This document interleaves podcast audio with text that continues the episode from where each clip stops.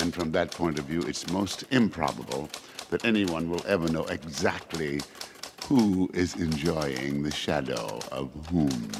I've given our objector his fair share of program time.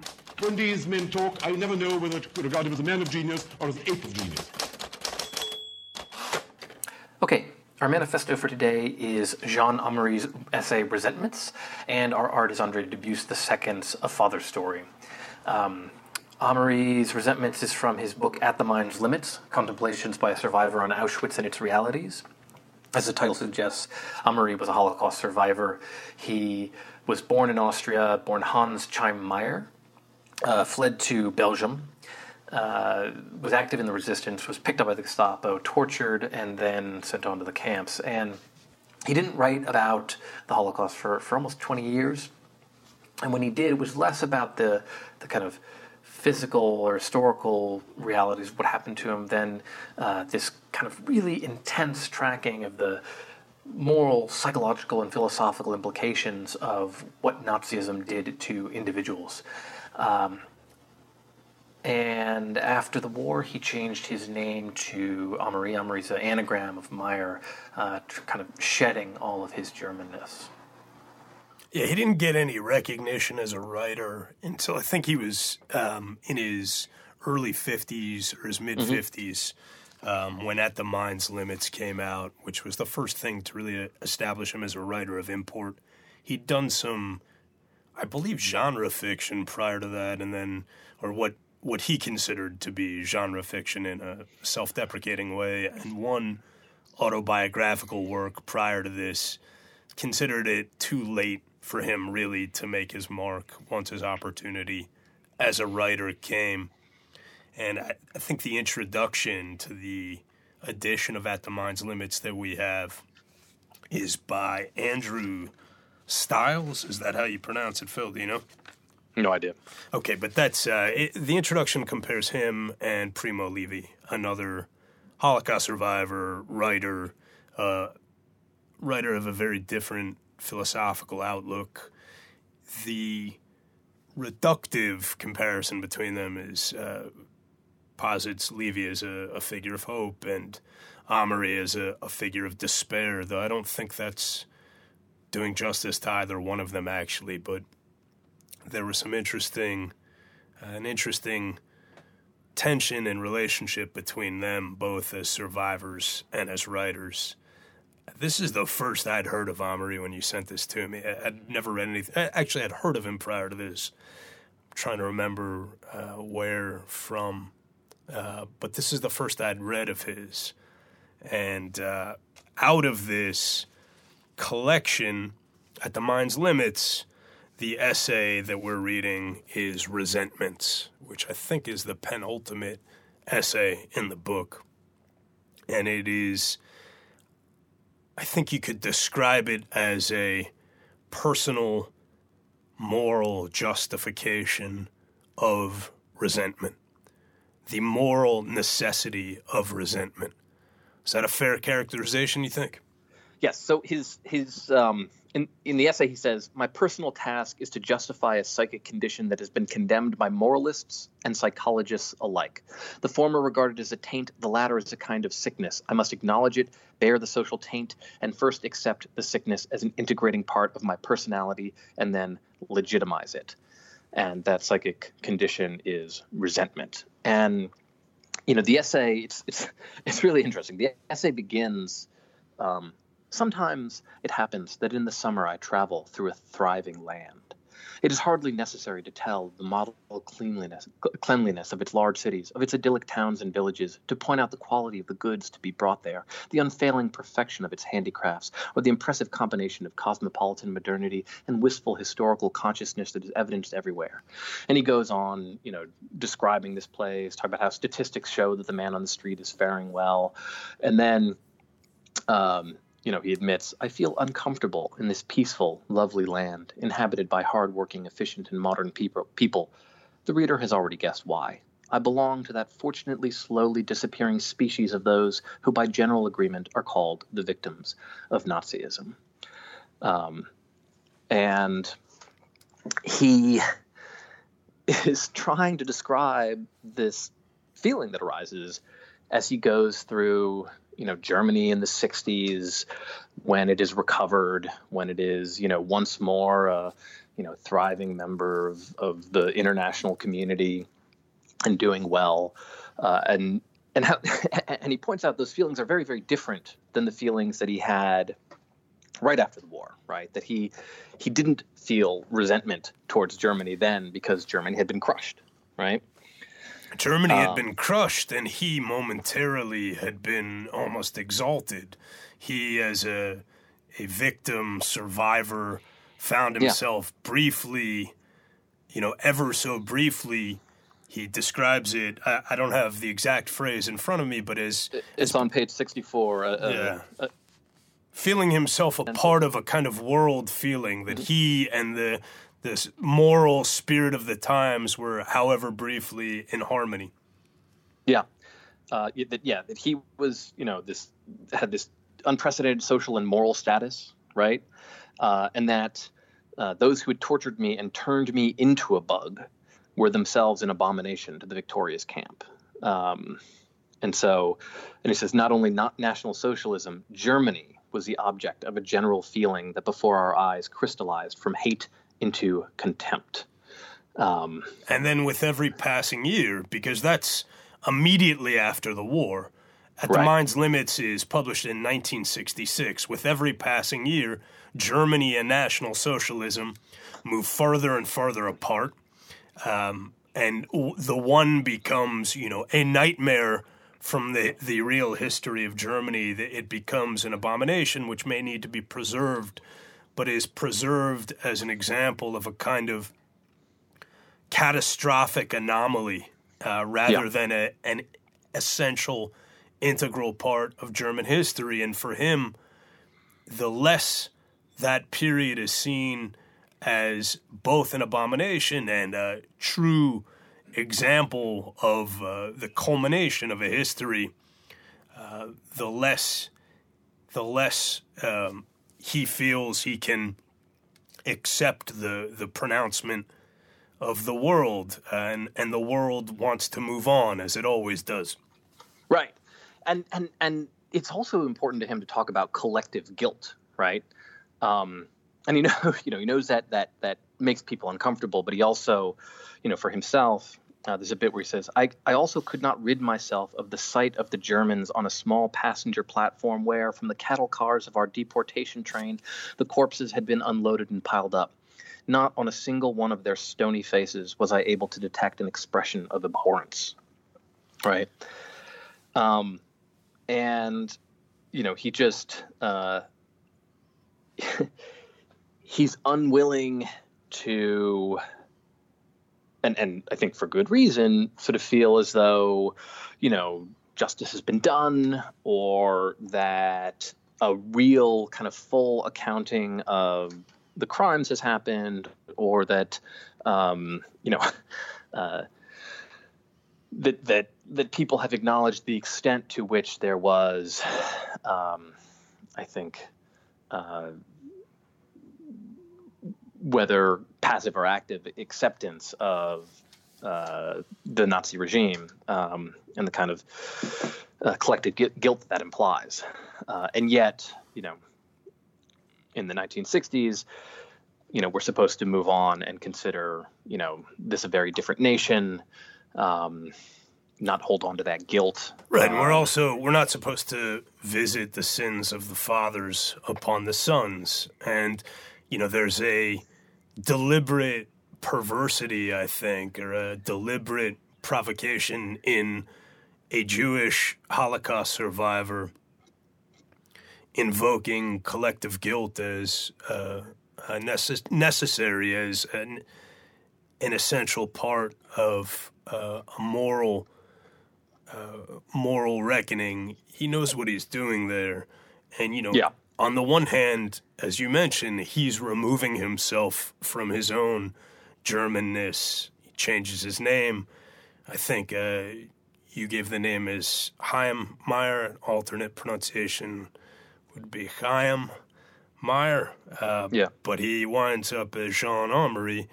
He he wants to move on. He doesn't want to allow Germans to move on, and that includes um, the sons of the uh, Nazis and and their sons potentially.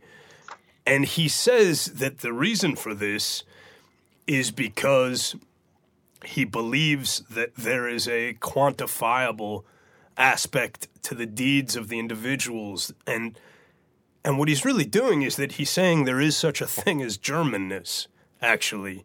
Um, and that Germanness exists as, in some sense, the sum of the Germans who went up uh, or, or, who made up the actions of Germany. And uh, and I think he, he must know that this is uh, is this is going to come off as a kind of he clearly knows this is going to come off as a, a primitive, uh, you know, Abrahamic vengeance sort of morality. Yeah. Um, the, it, it, it's it's uh, he, he even he quotes a um, uh, a student right, and he talks about yeah he, he you mentioned Abrahamic uh, morality. He says only stagnant Old Testament barbaric hate could come dragging its burden and want to load it onto the shoulders of innocent German youth. Right? To accuse the young would be just too inhuman, according to universal concepts, also unhistorical. And then he quotes uh, a letter from a he says obviously young man from Kassel who eloquently expresses the displeasure of the new German generations at the haters and the resentful, who, since they are in every respect out of date, are also bad. This young man writes, we are finally sick and tired of hearing again and again that our fathers killed six million Jews. How many innocent women and children did the Americans murder with their bombings? How many Boers did the British murder in the Boer War?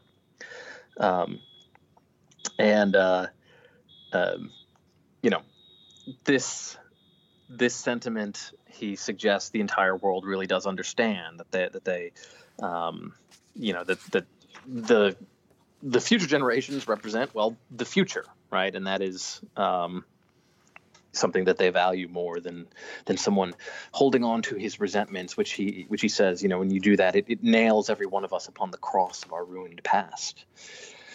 Yeah, that's good. Keep that in mind. It nails every one of us on the cross of our ruined past because he comes back to that.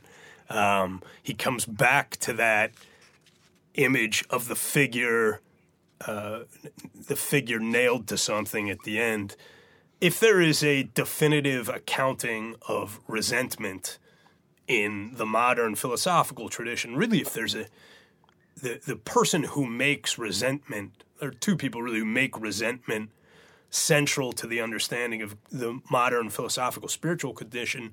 One is Nietzsche, and the other is Scheler. And this is and, a. And by the way, the the original title uh, of of this in in German was Beyond Guilt and Atonement right? Right. It's, it's a, a clear, right?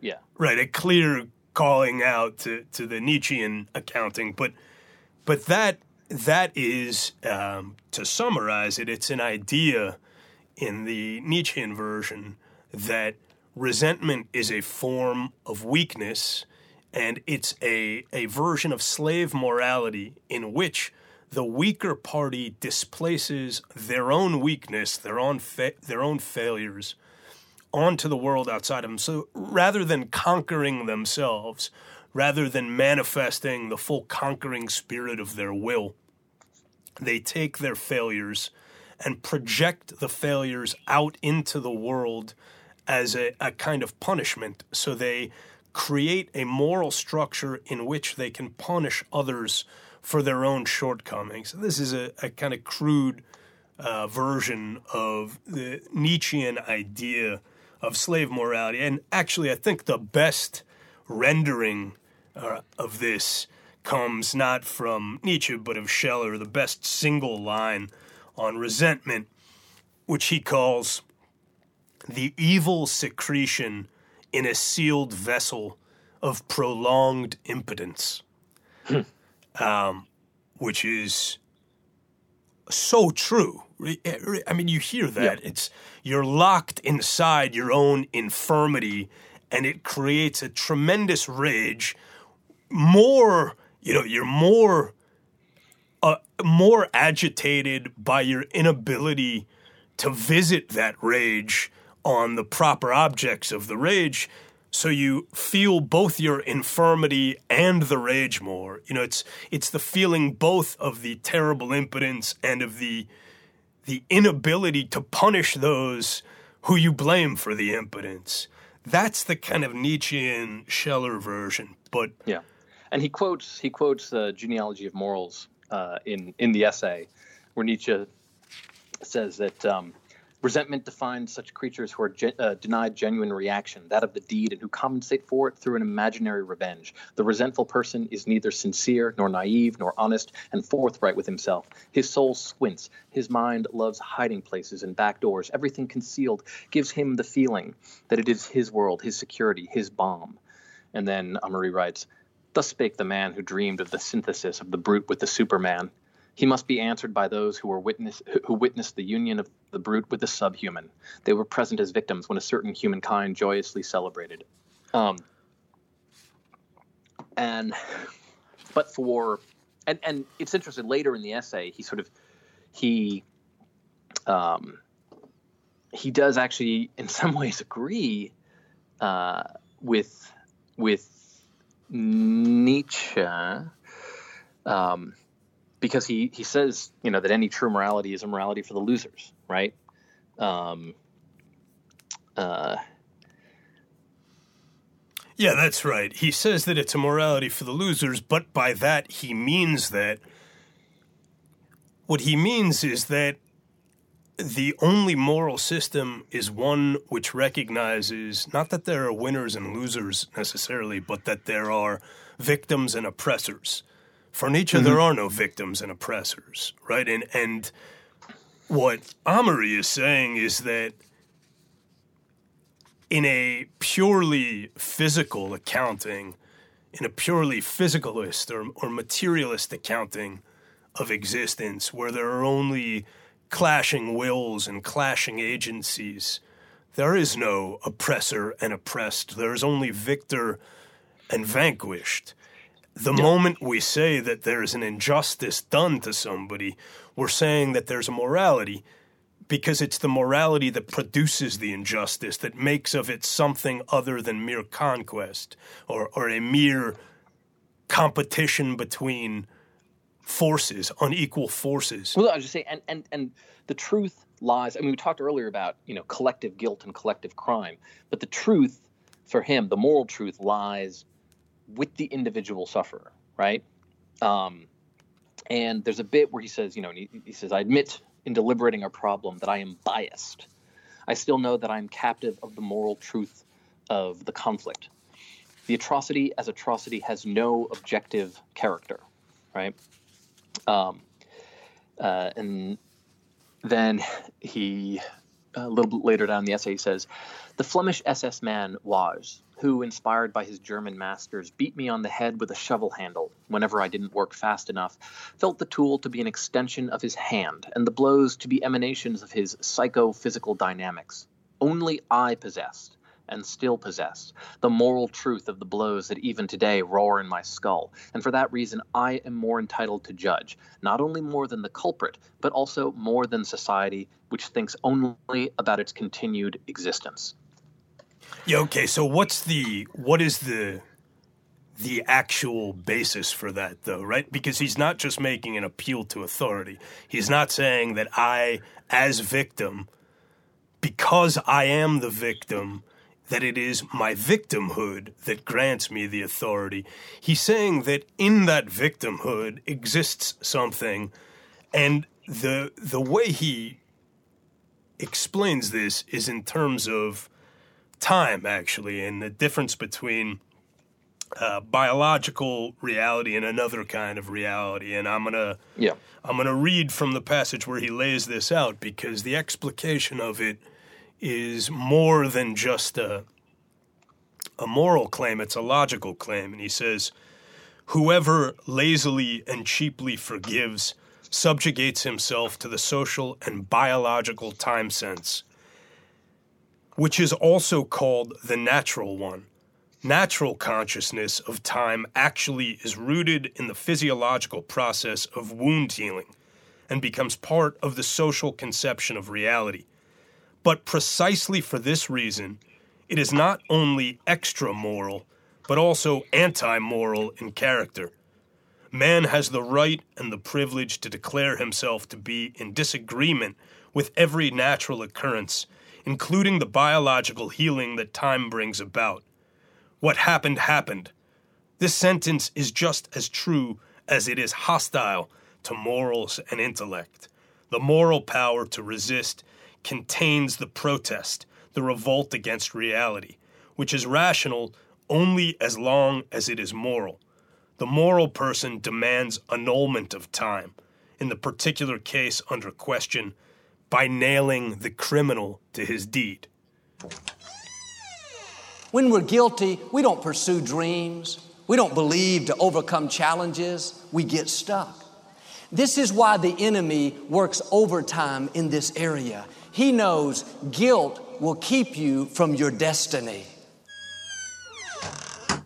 So just as the uh, Uh, But there's one more line which I think is important. yeah, good. Thereby, and through a moral turning back of the clock, the latter can join his victim as a fellow human being. Right? That's right. A- Yeah. And uh, at another point in the essay, he talks about Waj again, um, uh, when and the moment when Waj stood before the firing squad, right? Um, and how that was the moment when was uh, Waj um, sort of was kind of brought back to the time of his atrocity, right?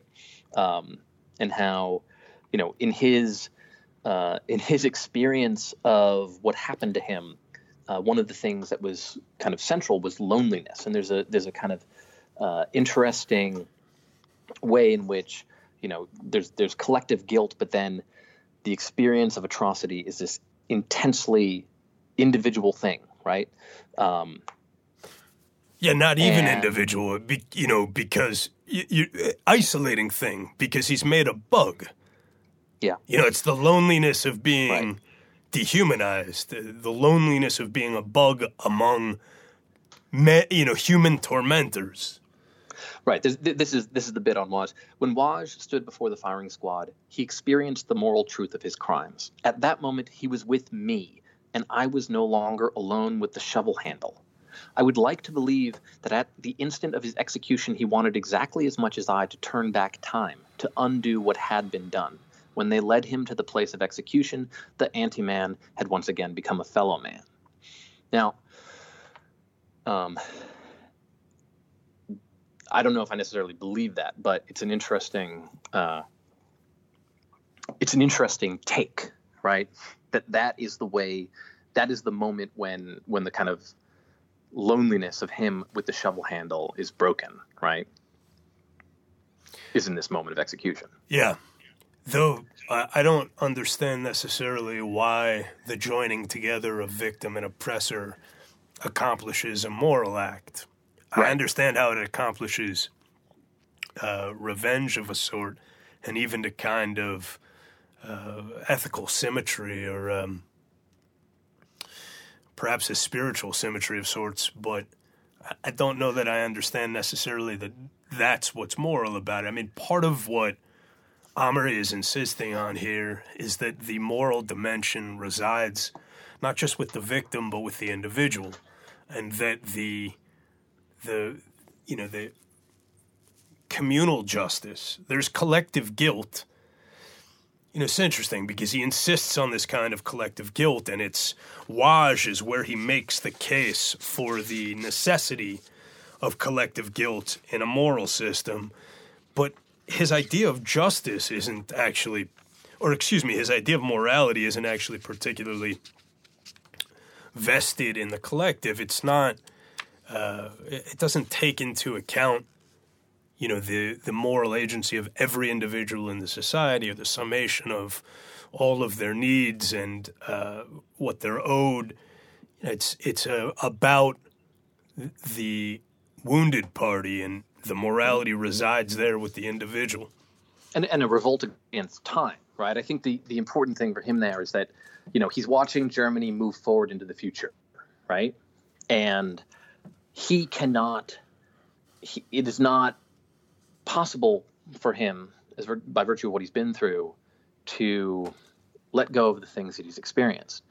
Um, and so, what he wants is to be joined um, by, by, the perpetrators in wanting as much as he d- does, as revolting as much as he does at the fact of what has happened, right? Um, and so the moment of the firing squad is the moment when that happens. Uh, and you know, in that in that quote that I had before, where he talks about how society cares only about its its continued existence. I mean, in some ways, it's that continued existence, right? Yeah, let me um, read a bit from that because he says, "Only I possessed and still possess the moral truth of the blows that even today roar in my skull, and for that reason, I am more entitled to judge." Not only more than the culprit, but also more than the society and and yet right in in literally the next page um he swipes aside everybody who doesn't take the same approach he does right? So uh, he talks about his scant inclination to be conciliatory more precisely my conviction that loudly proclaimed readiness for reconciliation by Nazi victims can only be either insanity or indifference to life or the masochistic conversion of a suppressed genuine demand for revenge. Whoever submerges his individuality in society and is able to comprehend himself only as a function of the social, social that is, the insensitive and indifferent person, only that person really does forgive. Yeah, but he's also clearly right. Eh, there's a. I'm not saying right in an absolute sense, but the ability to move forward, the ability to render judgment at the scale of the crimes we're talking about here, the ability right. to let history move forward requires requires the obliteration of the accounts held by individual victims. Um, in all, you know, those have to be tallied in some sort of representative sense that we will make up to the victims through uh, you know these payments of reparations that are some sort of crude tallying. But in order to move forward in order to achieve any kind of reconciliation you have to do an injustice to particular uh, to, to particular debts moral debts you have to do an injustice to particular victims, let's say, you have to be willing to. I mean, this is this is what any kind of historical reconciliation requires. It requires saying that an individual victim insisting that they won't forgive does not trump the demand for uh, a higher justice and reconciliation. That it doesn't matter ultimately whether the individual forgives or not. What matters is whether some sort of equation has been reached in which the aggressors are forced to pay enough that people broadly can agree that we can move on now. I believe that each of us is more than the worst thing we've ever done. I think if someone tells a lie, they're not just a liar. If someone takes something, they're not just a thief. And we haven't done a very good job of talking about that. And for children in particular, I think it's an important narrative because when you're a teenager or a young person and you make a mistake, you can feel like your life is over mm. because of that mistake. And if we can get children to be more compassionate toward people who fall down, and more forgiving of themselves when they make mistakes. I just think we build a healthier, more compassionate, uh, more uh, caring community. I- am worried about the anger and the menace uh, yeah. that we put, impose on children. We're constantly threatening kids in schools. We have teachers that sometimes talk like correctional officers yes. and principals who talk like wardens. Yeah. And we're not helping kids be hopeful about what they can achieve. And for me, that's critical because I'm really persuaded that hopelessness is the enemy of justice. Yeah. The did you see the, the those photos? It was in the New York Times magazine a while back. Portraits of reconciliation uh, from the Rwanda genocide. Uh, I'm not sure.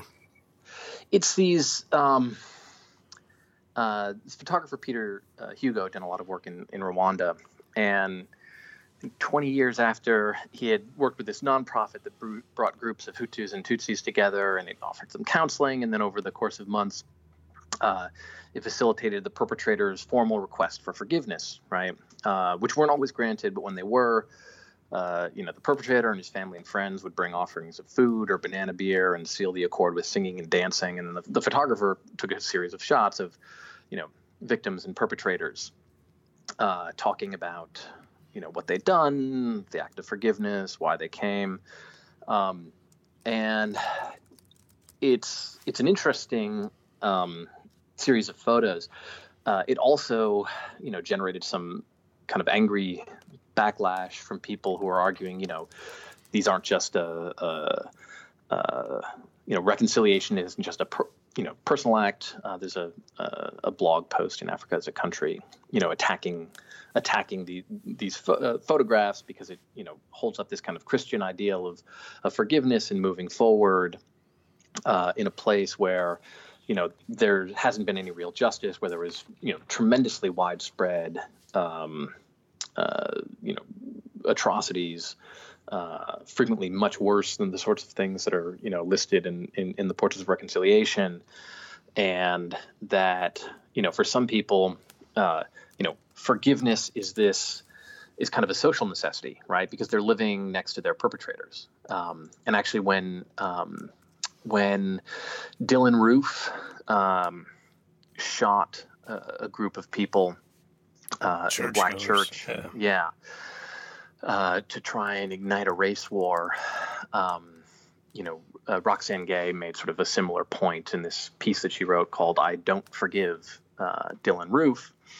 Uh, and she she wrote, "The call for forgiveness is a painfully familiar refrain when Black people suffer. White people embrace narratives about forgiveness so they can pretend the world is a fairer place than it actually is, and that racism is merely a vestige of a painful past instead of this indelible part of our present. Black people forgive because we need to survive." Right. Yeah, what you're leaving um, out there, though, is that Gay, I think, was responding in part to the forgiveness offered by uh, the families, families yeah. of the church. Yeah, so it wasn't. Um, it wasn't a, a statement made in the abstract or in, in response exclusively or necessarily to uh, you know the broader societal calls. It was specifically commendation offered to the generosity of spirit exhibited by those family members. Yeah. Or what was taken as generosity of spirit. You know, look, I don't think a family member in that case is on, under any obligation to forgive, nor do I think that it's necessarily the just thing that they forgive.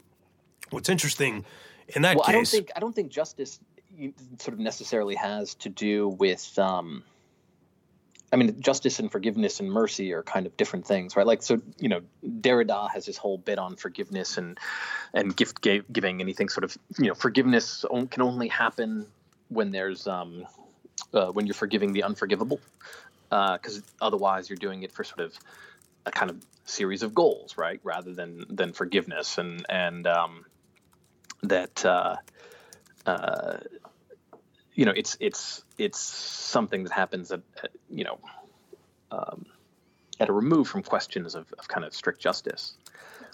Uh, and actually, Améry, at one point in this in this essay, he points out that um, uh, atonement, uh, sort of questions of atonement, right? Um, uh, which he says it has only theological meaning and therefore is not relevant to me, right?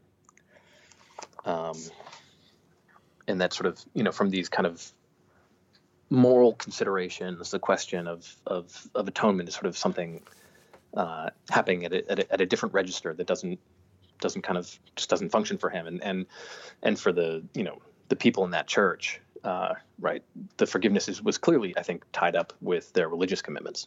So there are three separate dimensions here that intersect as planes intersect, not at a single point, but uh, I think across a field. And one is justice, one is morality, in Améry's sense of morality, and the last is atonement.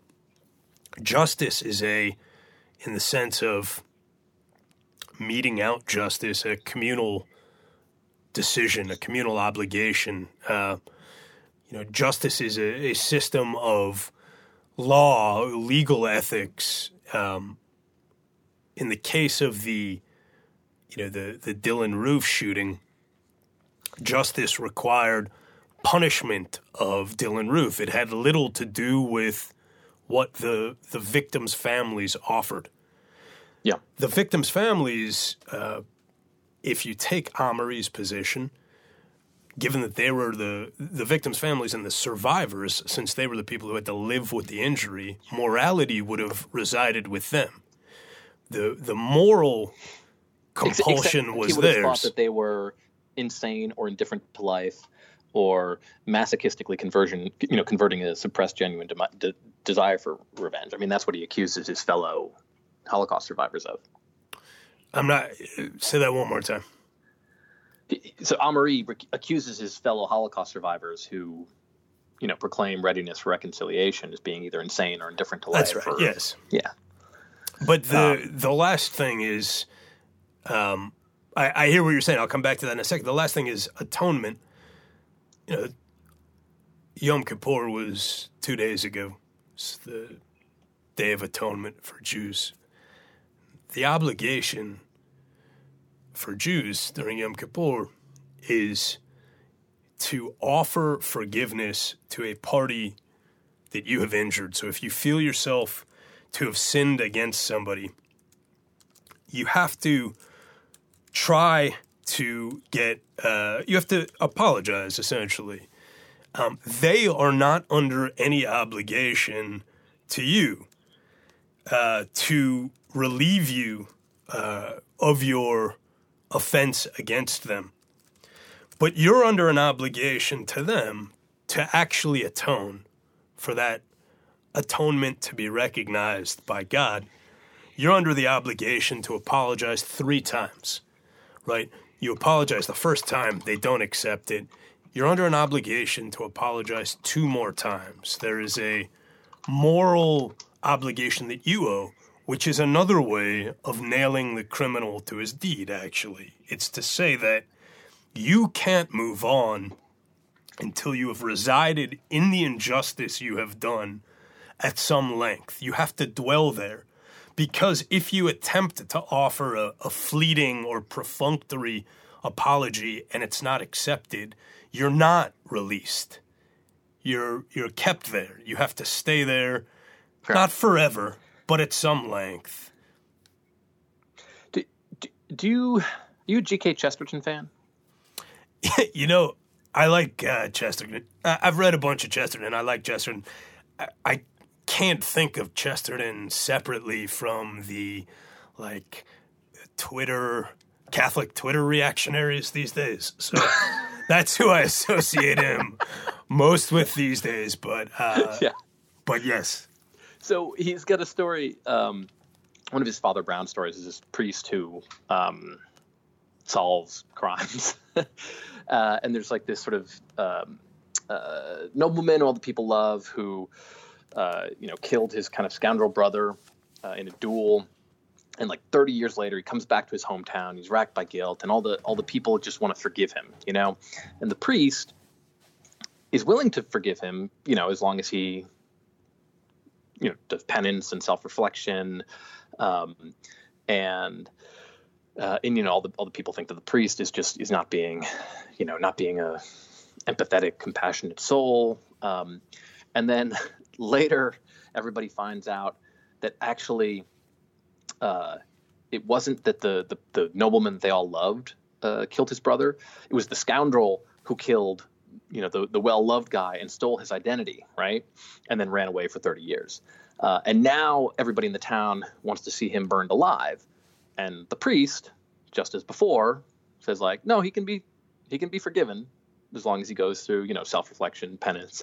And he tells them it seems to me that you only pardon the sins that you don't really think sinful. You only forgive criminals when they commit what you don't regard as crimes but rather as convention forgive a conventional duel just as you forgive a conventional divorce. You forgive because there isn't anything to be forgiven. Um, and I think there's there's this kind of like social forgiveness, right, which is often um, less about a real consideration of questions of justice and mercy than with whatever makes the polity happy and kind of keeps it moving on, right?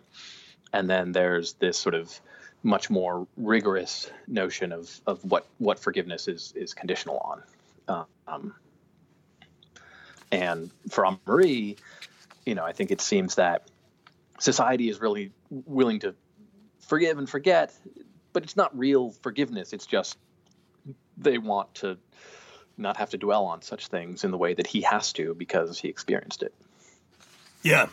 You know, Améry, in a sense, is up against something even more powerful than the implacable inertia of the polity. He's up against time and history, and explicitly so, because he's saying that the the moral claim is the claim that's rooted in the past. What resentment is is an unwillingness to move on.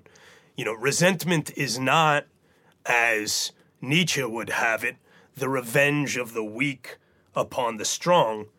Um, it, it's actually not that at all. He's saying that the purpose of resentment, I, I thought about this, I think the purpose of resentment can be stated as simply as this it exists to preserve a moral dimension to action that time itself would otherwise naturally obliterate.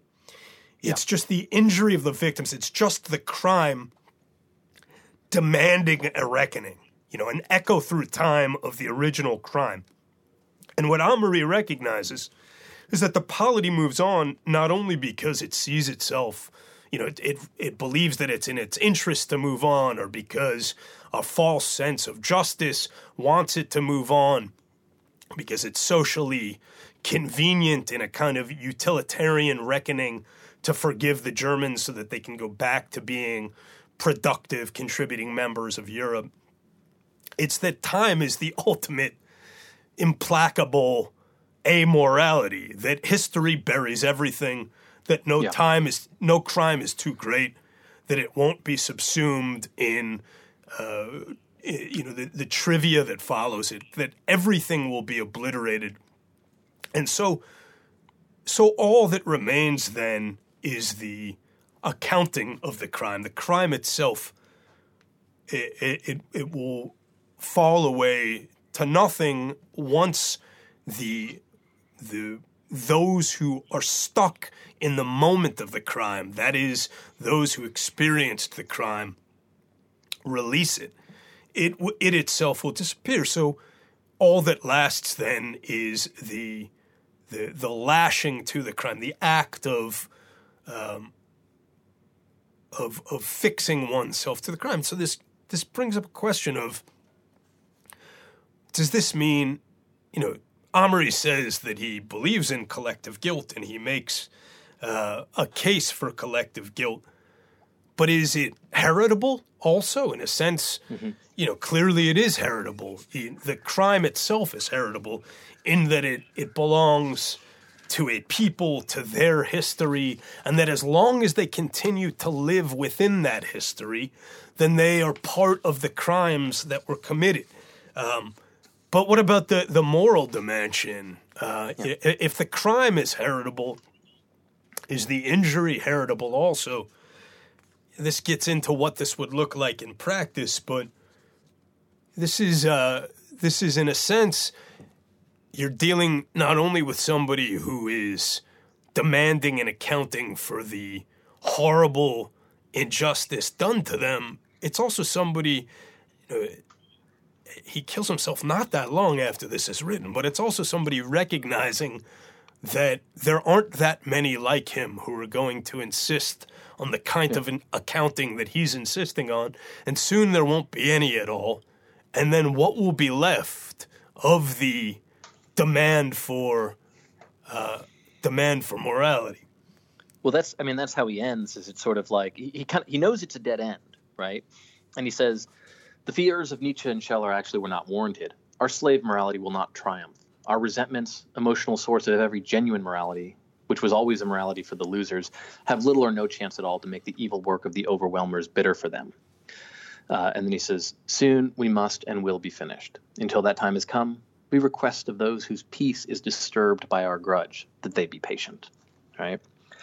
And, you know, one thing, you know, I mentioned we were talking in the last episode about patriotism in one sense of oneself as a broader collective. And I read that bit from um, Vasily Grossman where he's going through this town that has been destroyed, where all the, you know, all the Jews have been killed. And it's just, there's nothing left. And, and he's talking not only about the individual people who were killed, but also about the, the community sort of moving forward into time, right? That, that genocide is, um, you know, is, is sort of more than just um, kind of contained in the numbers of the dead or kind of stacked accumulation of individual lives snuffed out, but also in this kind of broader collective that moves forward. And there's a there's an interesting um, take on Améry from uh, Fred Alford, um, where he writes, Améry's ethics of, of uh, refusal fails to offer any guidance for subsequent generations because he doesn't seem to believe in subsequent generations. He doesn't deny them or disbelieve in them. Subsequent generations simply do not enter into his calculations. As denizens of liberal individualistic societies, it's easy to overlook this. Améry's on aging is a brave confrontation with death. At the mind's limits is a brave refusal to forgive and forget. Or so it might seem in the lands of liberalism triumphant, no longer confined to the West. However, when one recalls that the mark of the Holocaust is that it was not directed at individuals, but a genos, uh, and that aging only makes sense in terms of the succession of generations, and one realizes that the central flaw in both books is the same. Améry does not see that if the Holocaust was a crime against generations, indeed the very existence of generations, then the death that is the result of natural aging is proper and necessary so that the generations continue. To resist the genocides of yesterday and today, it is necessarily to continually assert the power of life over death. This is not the same thing as locating all value in the individual. Yeah. I'm looking at this passage from Améry. Future is obviously a value concept. Yeah. What will be tomorrow is more valuable than what was yesterday. That is how the natural feeling for time will have it. So he knows that what he's doing is unnatural. Uh, yeah. and it is in its unnaturalness that the moral claim resides. Right. Yeah. And so let's let's we're already there. So let's get to the what would this look like in practice? Because practically that's already what we're talking about. Well, he starts to discuss this a bit, though you get the sense he doesn't really mean it. Uh, when he says now, he's talking here. Uh, well, actually, I'll just read it. I was going to say he's talking about a, a Thomas Mann quote, but I'll read the Thomas Mann quote. Thomas Mann once expressed this in a letter.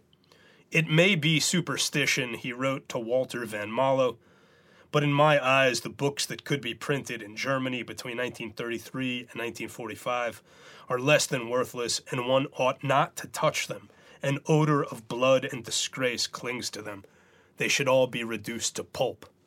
That's the end of the Mann quote, and then Améry picks up the spiritual reduction to pulp by the German people, not only of the books, but of everything that was carried out in those 12 years, would be the negation of the negation, a highly positive, a redeeming act. Only through it would our resentment be subjectively pacified and have become objectively unnecessary. So, in order to reconcile the claim of resentment, all that need happen is that the 12 years of German history, the Hitler years, be reduced to pulp. To pulp them, of course, would obliterate not only the crime but the claim to the crime. So it, it's not clear, you know, he he's not saying this as if he thinks that pulping history is a, a project that anyone is about to embark on anytime soon. And he's not saying it is a, a literal project, but it's not clear how you would how you would retain the morality. I guess he's saying that the the morality which lives with the resentment would no longer be necessary if you were to pulp that history.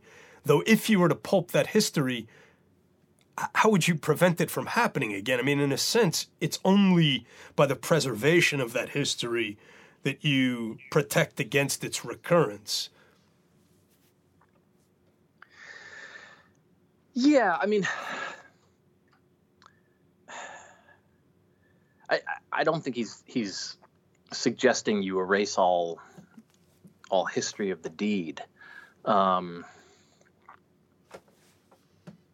well, what is he saying? He's saying I I, I mean this is the the difficulty. I'm not- I'm not spiritual reduction sure. to pulp. Yeah. of everything that happened. Yeah, during those twelve years, I I, I don't know. Um,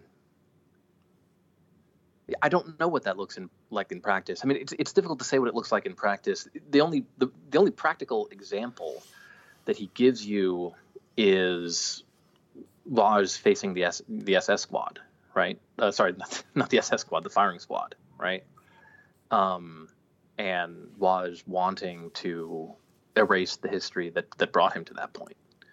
Um, and so I think, you know, it would be it would be someone wanting as much as someone facing a firing squad for their deeds. Um, it would be the entire German people wanting as much as Wash perhaps wanted history to become unwound, for them to want those 12 years to become unwound, unwound and do whatever was necessary, um, kind of whatever practical steps were necessary.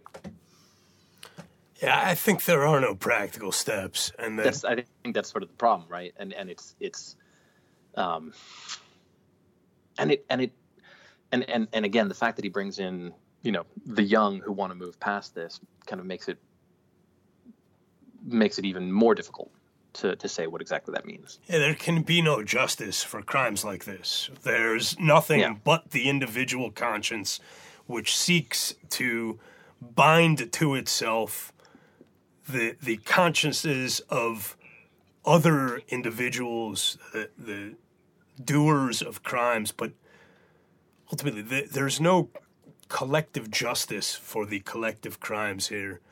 Um, there is the man who, you know, was tortured in Auschwitz and in Buchenwald saying, I'm not going to go along with this pageantry of reconciliation. I'm not going to pretend that uh, that there is a, a kind of spiritual cleansing that can be accomplished that doesn't require in that cleansing the bleaching out of the crimes that doesn't require in that cleansing the silencing of the victims. He's saying that it, it- you can either have your justice or you can have the voice of the victims. And when he tries to to to suggest a way in which this might be practically accomplished in the world other than just pulping German history, it doesn't you know, it's it's not uh, it's it's not believable. It doesn't it doesn't even have the the full authority of his own conscience behind it. Really, Yeah, because he doesn't. I mean, he doesn't really believe it either. It's just it's it's. I think he it's kind of just an impossible situation that he's in, and that he can't feels it would be unethical to let go of, and yet there's sort of nowhere to go, which is why it ends with him just saying, "Well, you know, eventually we're all going to die, and you That's your it. future generations won't have to worry about it anymore." it's an impossible situation, and for him, what matters is to hold on to his resentments and to not be conned out of them. You know, you know the the the interesting kind of counterpoint with the Nietzschean slave morality idea is that it's the slave morality in a sense, or it's the herd morality rather, that wants him to relinquish his resentments. right. And, yeah, and, exactly. and he, as a, he's he's refusing to go along with the the the social prohibition against holding on to his resentments. He's practicing a unrepentant individual conscience, uh, you know, demanding that his resentments be operative in the world, be answered for. Um, you know, if you think about how does this play out, I mean, it's uh, you know, it's a it's a touchy subject to say the least, right? How does the crime of the Holocaust get get weighed, get accounted for? Uh, through a number of ways. One is obviously the Nuremberg trials. One is uh, in terms of reparations, there's a whole host of people who would suggest that um, there was a, a great deal of Jewish resentment after the Holocaust, and that Jewish resentment became its own kind of political and ethical principle. And there are anti Semites who say that, there are Jews who say that. Um, mm-hmm. and, and they say it sometimes in different ways, and sometimes they say it in very similar ways. But those resentments, as they're practiced, are not at all what what Améry is talking about, because Améry isn't trying to to leverage concessions out of anybody. Améry is trying to prevent criminals from escaping their crimes. Um, and so the last thing he's asking for is payouts. The last thing he's asking for is a kind of ritualistic approach to the Holocaust, a, a ceremonial approach that would allow victim and victimizer to join together in some sort of ameliorative practice. That's the opposite in spirit of what he's talking about. Um, you know, and look, it's it's interesting. There's uh, if you look at the the way Israel dealt with the Holocaust, there's you know, it's it's interesting in regards to this. There's a kind of new fashionable um, Soviet propaganda element of the hard left in the West um, that pushes a, a, what what began as a, a you know kind of Soviet messaging campaign in the early 70s that Zionism is really uh, born out of collusion with Nazism. So this is the founding myth uh, that a, a, part of the hard left that's more prominent in Europe than it is in America, but that's becoming more prominent in America. This is their hmm. the founding well, sin so, of Israel. That the Zionists were the real Nazis, not just in their treatment of the Palestinians, not just in Israel's modern treatment of the Palestinians, but that Israel was created through collusion with Zionism, which is, you know, uh, an absurdly ahistorical bit of Soviet propaganda, but that hasn't stopped many people from uh, disgracing themselves by parroting well, it. He mentions that specifically in the reissue. Did you read the, the preface to the reissue to the 1990, 1977 issue? No. Okay, so there's a bit where he says, I was not really surprised when I learned that at a rally for the Palestinians in a large German city, not only was Zionism, whatever one may understand by this political term, condemned as a global plague, but also the agitated young anti fascists made their sentiments known through the vigorous cry, Death to the Jewish people. We're used to that. We had the chance to observe how the word became flesh and how this incarnated word finally led to heaps of cadavers. Once again, people are playing with the fire that dug a grave in the air for so many. I sound the fire alarm. Say that's from uh, that's his preface. That's to, his uh, preface to the 1977 hmm. reissue. A corollary to the to this pernicious uh, pernicious bit of propaganda about Israel is this Nazi Zionist collusion, which started off as literal Soviet propaganda. The corollary to this is the idea that uh, in its early years in particular, Israel achieved its place in the world by leveraging guilt over the Holocaust, essentially by holding the world hostage to the memory of the Holocaust. In truth, in, inside Israel in particular, there was uh, an active uh, campaign of suppression, might be too strong, but a, a desire among the national political leadership not to incorporate the Holocaust into the founding myth because they didn't want uh, an idea of Jews as victims. They didn't want uh, young Israelis, you know, for political reasons, because they were trying to inculcate this new uh, heroic myth of, uh, you know, muscular Zionist youth. Um, but they they actively tried to uh, limit discussion of the Holocaust as a kind of founding element, um, you know, insofar as the Holocaust worked its way into uh, into the the early mythos in Israel. It was, you know, will be, uh, you know, the, the strength here will prevent something like this from ever happening again. But the idea of holding on to resentments in the way that Améry is describing as a moral act would have been antithetical uh, to almost all of the early leaders in Israel, and that's the you know Laborite left and the Jabotinsky right both. Um, neither one of them would have found this an acceptable moral framework. Yeah. For what it's worth, um, interesting to think about.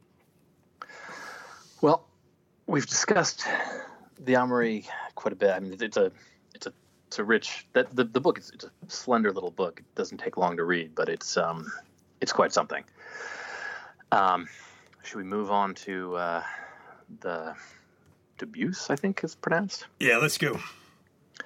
All right, Andre Dubus the second, uh, from a Louisiana Cajun Irish family, Catholic. Uh, I think this is probably the most Catholic thing I've I've made you read, Jake. Um, uh, spent six years in the Marine Corps. Uh, there were uh, a lot of tragedies in his life.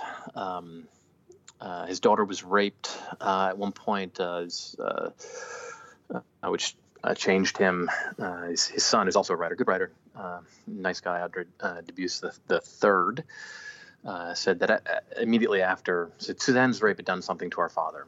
Almost immediately after it, he drove to the Haverhill police station and applied for a license to carry. Now he owned a silver snub-nosed 38 he had kept unloaded in one of the desk drawers. When he went out to dinner with his friends or wives, he carried it in a shadow holster on his belt, and he covered it with his shirt or vest. He seemed to talk about self-defense more than I'd ever heard him talk about it before. Uh, and then uh, he did that until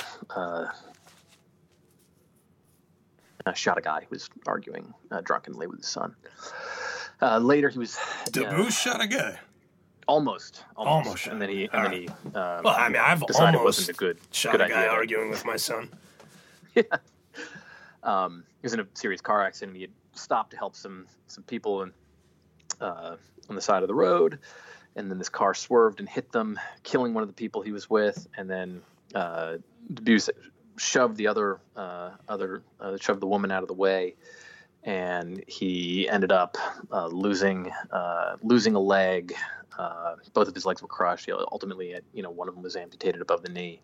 Uh, had a, you know years of kind of painful surgery, physical therapy, um, and you know, ultimate infections. Ultimately, you know, was in a wheelchair for the rest of his life, uh, and is private.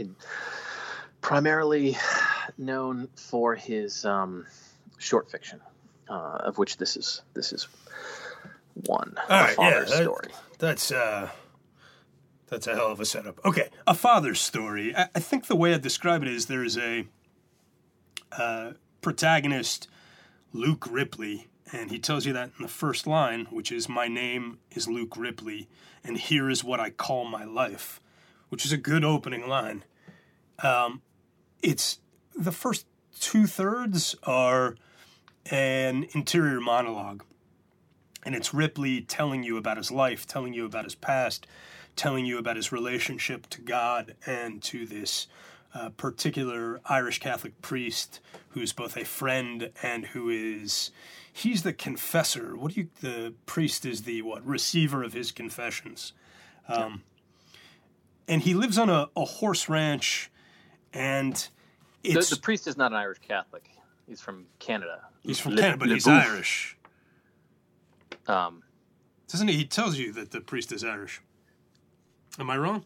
Oh, I'm sorry. Canada. You're right. And he grew up speaking more French than English, so he's different to, from the Irish priests who abound up here. I do That's not like right. to make general statements or even to hold general beliefs about people's blood, but the Irish do seem happiest when they're dealing with misfortune or guilt, either their own or somebody else's.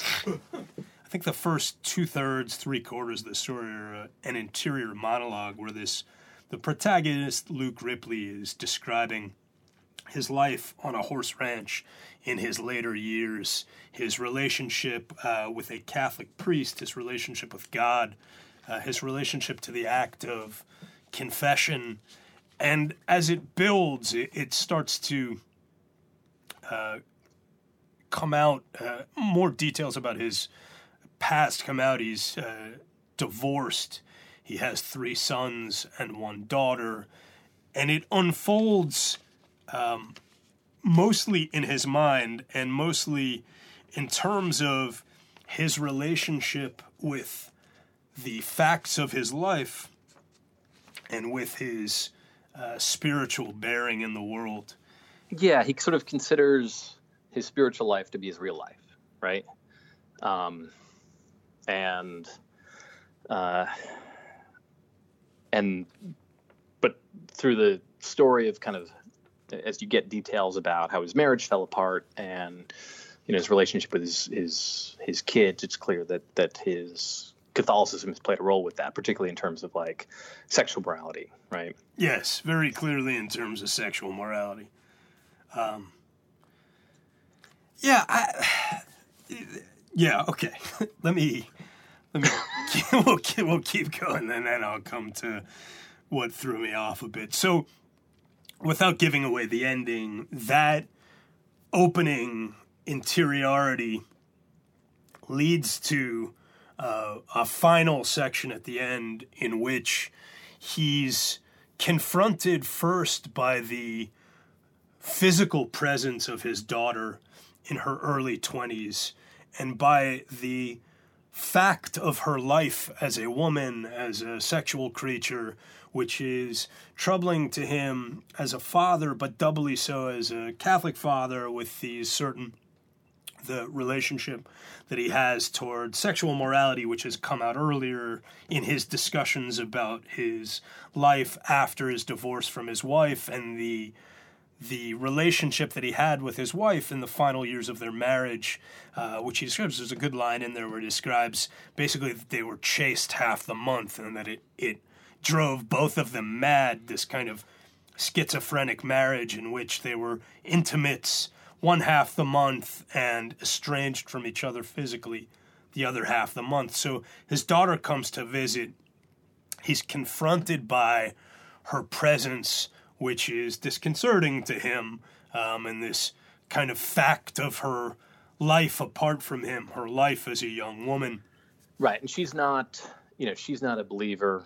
Uh, is, you know, sort of Gloria, his wife. Gloria left first me, then the church, and that was the end of religion for the children. Uh, and Jennifer is an agnostic, though I doubt she would call herself that any more than she would call herself any other name that implied she had made a decision, a choice about existence, death, and God. In truth, she tends to pantheism, a good sign, I think, but not wanting to be a father who tells his children what they ought to believe, I do not say to her that Catholicism includes pantheism, like onions in a stew. Yeah, that's actually a, a good example of what I found off putting in the style. okay. I, listen, I can't withhold from you, Phil. I have to tell you the truth. Yeah.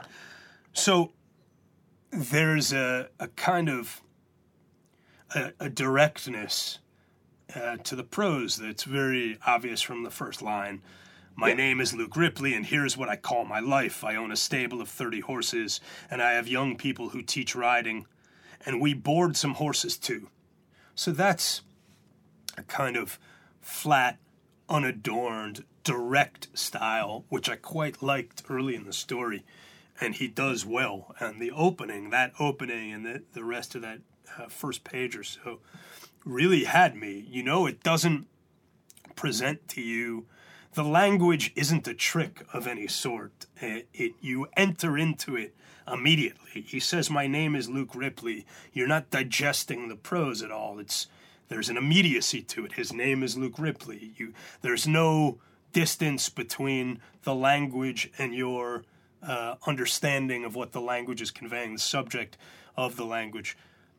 The problem is that the more you get into his religious life and his spiritual life, the more that directness, the unadorned quality of it, starts to feel like an overbearing guilelessness like it's trying constantly to impress upon you this this guilelessness, which doesn't, to me, feel like it makes sense or is is natural, given the degree of spiritual uh, consciousness, maybe torment is the wrong word, but a, a degree of moral guilt, a, a, spiritual awareness, a, a, feeling of constant presence before the judgment of God, and so the the the guileless quality, which in the beginning is direct, captured me as a reader, starts to feel overbearing.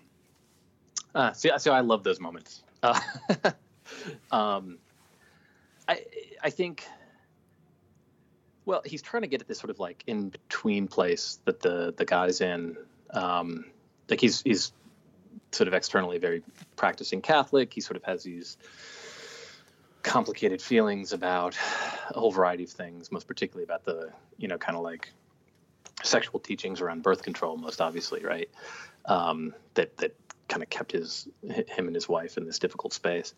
Uh, there's a bit where he, you know, he talks talks about his relationship to mass, uh, and how you know don't think of me as a spiritual man whose every thought during those 25 minutes is at one with the words of the mass right that he goes to every morning um, but says, that, that part know, is interesting because he's talking there about how important ritual is because ritual presents the action in place of the belief and he's saying that's that, actually a great let, us yeah, let's read that line yeah, that's yeah. great um, uh, I can receive, though, the Eucharist, and also at Mass and at other times, moments and even minutes of contemplation.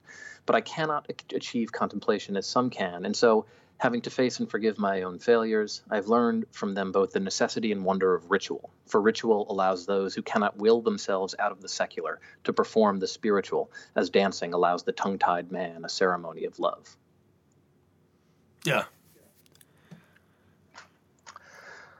I, I, felt that a, a character who would think that way would not speak in the way that he did to himself. That's the fundamental, um, my fundamental break with the piece is that I had a hard time. It made me conscious of his voice because it seemed not to fit his thoughts, uh, his nature. Too but knowing? I, what's that? Too knowing? uh, too guileless is the word I used before. Too uh, too unperturbed. Too um, too flat and immediate uh, in the telling. Um, mm-hmm. Especially as it built, I got it early on. You know, I understood that early on, but um, but he's a very interesting character, and the story is interesting, and the priest who exists only in his mind. You don't really have any interaction with the priest in the story aside from, or most of your interaction with the priest comes through this character, Luke's, the way that the priest figures in Luke's own uh, conscience and in his own uh, relationship, his relationship with himself and his relationship with his own morality. And um, I thought that was interesting. The place that the story builds to is uh, is interesting, but I yeah, I don't know. It, it, put some distance between me and what was on the page. This feeling that um, that you know the the voice was trying a, a bit too hard. Okay, so should we talk about what happens in the final third? I, I was avoiding that. I don't know. You tell me. Well, I mean, I feel like we can't really talk about the story, and I think it's the final third that is important in terms of connecting to the Améry. So that's true. Uh, Let's say, as a rule, that if you're going to listen to this podcast, we're going to tell you what happens at the end of the story. We're going to do spoilers because otherwise you can't really talk about the work. That's right. right. And if that's a problem for you, we understand, but we don't want to hear about it. But it's a short story. It's a great short story, regardless of what Jake just said. He's wrong, and uh, you should just read it. you should read it, and I, I've been wrong plenty of times before. okay, so in the final third of the uh, of the story, it switches from this, you know, uh, kind of contemplative slice of life into a narrative, which is his daughter returns home, and she is, you know, hanging out with her friends and so on, and then she comes to him and tells him that she hit somebody with the car. She'd been out drinking. It's late at night. Uh, um, as she's going home, she hits somebody and then she panics. instead of going to, to get help or you know to even find the guy, she just rushes right home. And then he makes the decision not to call the cops or call an ambulance, but to go out and try and find the guy himself. And there's this really intense description um, where you know he drives out and he's on the one hand hoping that um, you know he's going to find this guy and the guy's going to be alive or fine, uh, and then there's you know there's a bit where he says, "Then I threw the cigarette and hope both out the window and prayed that he was alive, while beneath that prayer, a reserve deeper in my heart, another one stirred, that if he were dead, they would not get Jennifer." And he finds the guy, um, and he's trying to see if there's a pulse, and it's this really sort of moment by moment, intense. Um, you know, physical description. I mean, the writing is really Yeah, that's probably the most vivid writing in the story. I, I say probably deliberately. Yeah. That is the moment in the story, the extended moment when the writing, which I think before that had been more contemplative, uh, tranquil, might be too strong, but contemplative. And then here it becomes suddenly intense, physically vivid, uh, and it presses on you. The moment presses on you. Yeah, and he's you know he, he's feeling the guy for his you know for his pulse. Yeah. You know, different and and there's this sort of like, is there a heartbeat? Uh, is there not? Is the heartbeat slipping away even under his fingers? And and with that is is his daughter a, Yeah. a you know a killer or not? I said before that uh, I didn't love this story, and um, you know, you have sort of an immediate reaction to something, but the writing in that section in particular is incredible because that feeling for the heartbeat is so strange and visceral all at once because you feel this sort of ghostly element to it like well he could be you know the, it, it communicates the way in which the distance or the the difference between life and death is something as minuscule as a heartbeat this faint murmur and he's feeling for it and it might be is he feeling a corpse? Is he feeling a, a live man who's slipping away in front of him? Which is not only the difference in his experience and your experience of the moment as a reader it's also all the difference in his daughter's fate. Yeah. uh, it's just really well done that portion. And um, you know, the guy turns out to be dead or had just died, just died under his uh, under his uh, hands. And then he goes back um, and you know puts his daughter, daughter to bed. Um, he tells her he lies. He tells her there's nothing she could have done, right? Though there's that suspicion that you have in you know in the reader's mind, and you're also not sure that maybe if she had immediately called an ambulance, he could have survived. You don't know whether that's true or not, but it's it's definitely a possibility. And then the next morning, he takes the car and goes to church and deliberately sort of like um, wrecks it a little, like bumps into something in front of people, so that people will see that his car has been damaged and think that the, the damage to the car came from this sort of minor accident outside of church. Um, and then after that, uh, it goes back into his sort of relationship with God and the choices that he made and his thinking about things, right? Um, and how he he did this for his daughter, but he would not have done it for a son, right?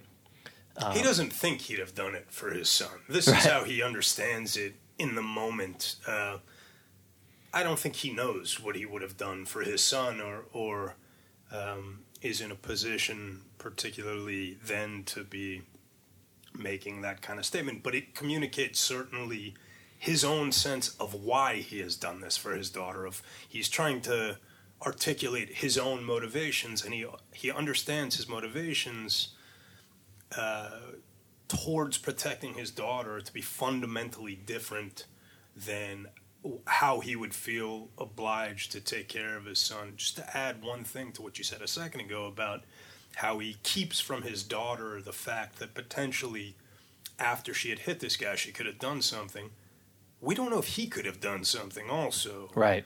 Um, and he doesn't know that. It occurs to him also while I'm standing here fumbling, groping, I'm letting, maybe I'm letting this man's life slip away. And if I had been less concerned with preserving my daughter, protecting my daughter, and more concerned with, I'll do whatever I can to immediately try and help this person if in fact they're still alive. We don't know what could have happened. It's an open question. Yeah. So he describes being at church immediately afterwards and having sort of being looked down, you know, having God look at him the way that he had looked at his children, actually, when they were doing something wrong. Um, and of his sort of life after this incident, he says, I do not feel the peace I once did, not with God, nor the earth, nor anyone in it. I've begun to prefer this state, to remember with fondness the other one as a period of peace I neither earned nor deserved. Right? Um, and then the very end of the story is his conversation with, with God. Uh, and God pointing out that he's a father too, and he sent his son to die. Um, uh, and he says, you know, and, and if one of my sons, this is the narrator, and if one of my sons had come to me that night, I would have phoned the police and told them to meet us with an ambulance at the top of the hill. And God responds, Why? Do you love them less? I tell him no. It's not that I love them less, but that I could bear the pain of watching and knowing my son's pain, could bear it with pride as they took the whip and nails. But you never had a daughter, and if you had, you could not have borne her passion. So, he says, you love her more than you love me. I love her more than I love truth, than you love in weakness, he says. As you love me, I say, and I go with an apple or carrot out to the barn. And that's the end of the story, Yeah. which I, I very much like. Yeah, yeah, yeah. I, I know why you like it, and there's something very likable about it. Um, Mr. Uh, you know, like Southern Marine Tolstoy over here. Um, Southern Marine Tolstoy? there's a kind of, um, you know, simple man in the field communing with God element to it. Uh, maybe not in the the hubris of it, but in the um, I go out to the field with a, an apple or a carrot. You know, um, I don't know. Look, there's a lot to like in it. I think I, I've already made clear what what didn't quite work for me in it, but where it's powerful, it's very powerful. The, the the reason that I paired it with the Améry was because I think that it it dramatizes in a really interesting way. I mean, so the problem with the Améry is it's discounting the future, right? Yeah, and absolutely. and and especially you know this sort of sense like if you want to be attached to a kind of communal history, right? Which we talked in the last episode about how that's that's kind of a, a necessity, right? You know, what do you do with American history? Is American history just its crimes? How do you move forward when there's the weight of crimes that you can't like you can't actually meaningfully address, right? Um, and when the only kind of you know thing that that uh, um, you know Améry brings up is is Waj at the firing squad, right? Right. and pulping all of history. You know, how do you move forward? And this is all about, you know, what he's willing to do for for the future, as expressed in in his relationship with his daughter, with his children, right? Obliterate the claim, the obliterate the claims of the victims, Yeah, yeah, yeah, yeah, yeah. And and and he, as if they never happened, as if there were no crime at all. right? Well, for for his daughter, right? Like he sort of takes it upon himself, and he Yeah. can't uh, he can't even confess it, right? He talks about how he can't confess it to the priest that is is his best friend. He says he doesn't want to burden the priest, right? Right. That's the excuse. Um, yeah. or force you know raise the possibility of, of coming forward. Um, and you you know even as you think he's done wrong you feel you feel the, the, the force. I mean what would you do? Yeah, like I said, I mean, I, I would uh, probably cover it up for my daughter and let my son go to jail. and you know the the the, the kind of I don't know if that's true. That's what I say now. I, you know, what would I do? I think it would depend in a way that I don't think comes through in the story on how I read the intentions mm-hmm. or the actions of the child involved. If I thought that they had been in a terrible accident that led to, you know, the worst possible consequences, but that this had been a, a kind of slippage of causality where an otherwise good, innocent person committed a heinous crime, uh, I might do as he did and try to erase all existence of that crime, and in so doing, take the burden of sin upon myself. If, however, I thought that somebody had been testing fate and fate caught up with them, I don't know that I could take that same approach. Yeah, yeah. The um, you know, the we talked before about how, you know, for Améry, the poten- the possibility of atonement is only sort of like a it's it is a theological value, Yeah. right? And that's the kind of traditional Christian response to the paradox that that Améry points out, which is, you know, the claim of the the victim really does seem to be, and you feel the force of it, like it should be history stopping Right. right? And but the the sort of there's kind of an equal claim towards the future, I think. And the the kind of theological Christian interpretation is like, yeah, like it requires death. So here God will, you know, suffer and die and then, you know, live again, right? Yeah.